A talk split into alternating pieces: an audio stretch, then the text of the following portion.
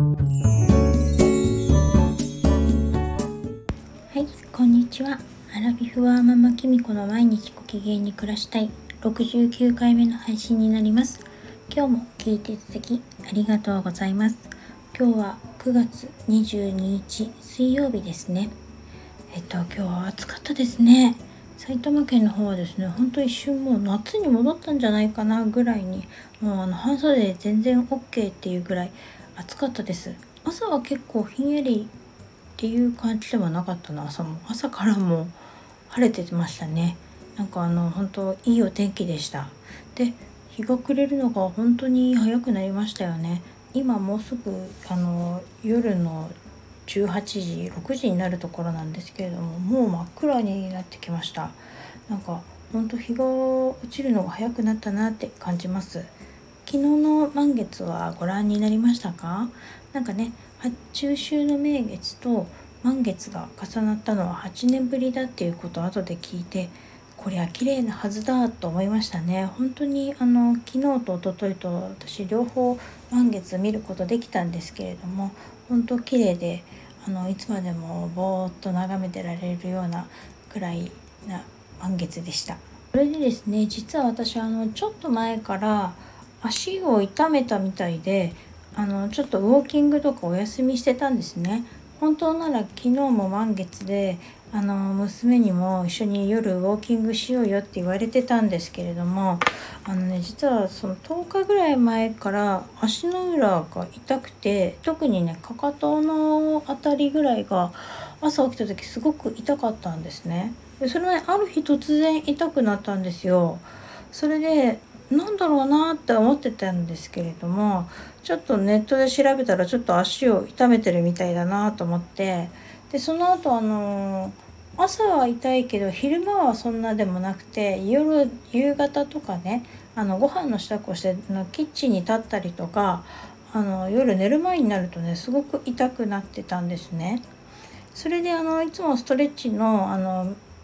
村上先生にね相談してみたんですよ。そしたら村上先生があのいろいろ調べてくれてもしかしたら測定腱膜炎っていうやつかもしれないねって言ってたんですね。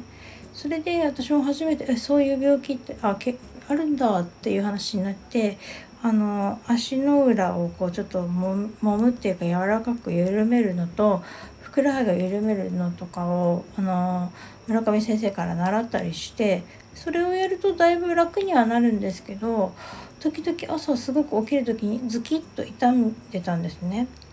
それであの一昨日ぐらいからあの最初は右足だったのが左足も痛くなってきたんですね。でそうなっちゃうとなんかこう歩き方とかも気をつけるようになっちゃってどうもつま先重心っていうかつま先立ちみたいな感じになっちゃってそれであのその最初右足が痛かった時からなんですけどだんだんこう歩き方が悪くなってる自分を感じていてでなおかつそうなると姿勢も悪くなるじゃないですか。そうするとせっかくね良くなってた腰痛をちょっとぶり返していたんですね。なんでその足が痛いっていうより腰痛もね気になってたので今日仕事休みだったので思い切ってあの整形外科に行ってきました。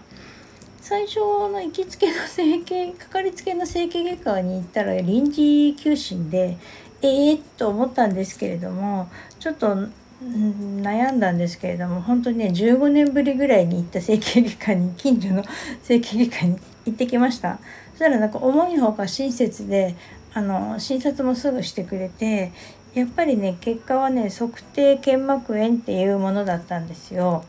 であのちょうどねその病院に行く前もあのちょっとあのスタエフの輪でねあのお知り合いになったねあの方のキュンさんっていう方がいらっしゃるんですけどその方のちょっとあのノートとかあのの配信とかをですね見させてもらってやっぱり測定腱膜炎っていうものなんじゃないかとは思っててインソールとかあの用意したらいいと思いますよっていうアドバイスもいいてたんですね。それでやっぱり整形外科にもやっぱり改めて行ってみて同じように測定腱膜炎ですねっていう診断を受けましてああやっぱりそうなのかっていう感じでですね今ちょうど帰ってきたところなんです。なんかあのいまいち体調も良くなかったり腰も痛かったりしたせいかなんか改めて病名がつくとちょっとへこんだ気持ちに なったりもしなくもないんですけれどもはっきり分かって逆に良かったのかなって今はちょっと思い始めました。でないとこういつまでも治さないと腰痛も悪化しちゃうしあのまた一緒に娘とウォーキングとかもできないので、えっと、娘にまだ報告してないんですけれどもしっかり治してあの良くなったらまたウォーキング再開したいなと思います。あとちょっと足に合うようなインソールも探したいなって思ってで私そのウォーキングする時もウォーキングシューズとかそういうものを特に用意したわけではなくなんとなく家にあるスニーカーをですね履いて歩いてたんですね。で最初はお散歩って感じだったんでほんと近所一回りっていう気持ちだったんですがだんだん小1時間ぐらい軽く結構な距離をですね歩いて何キロ4キロぐらいかな 歩いてたんですよ。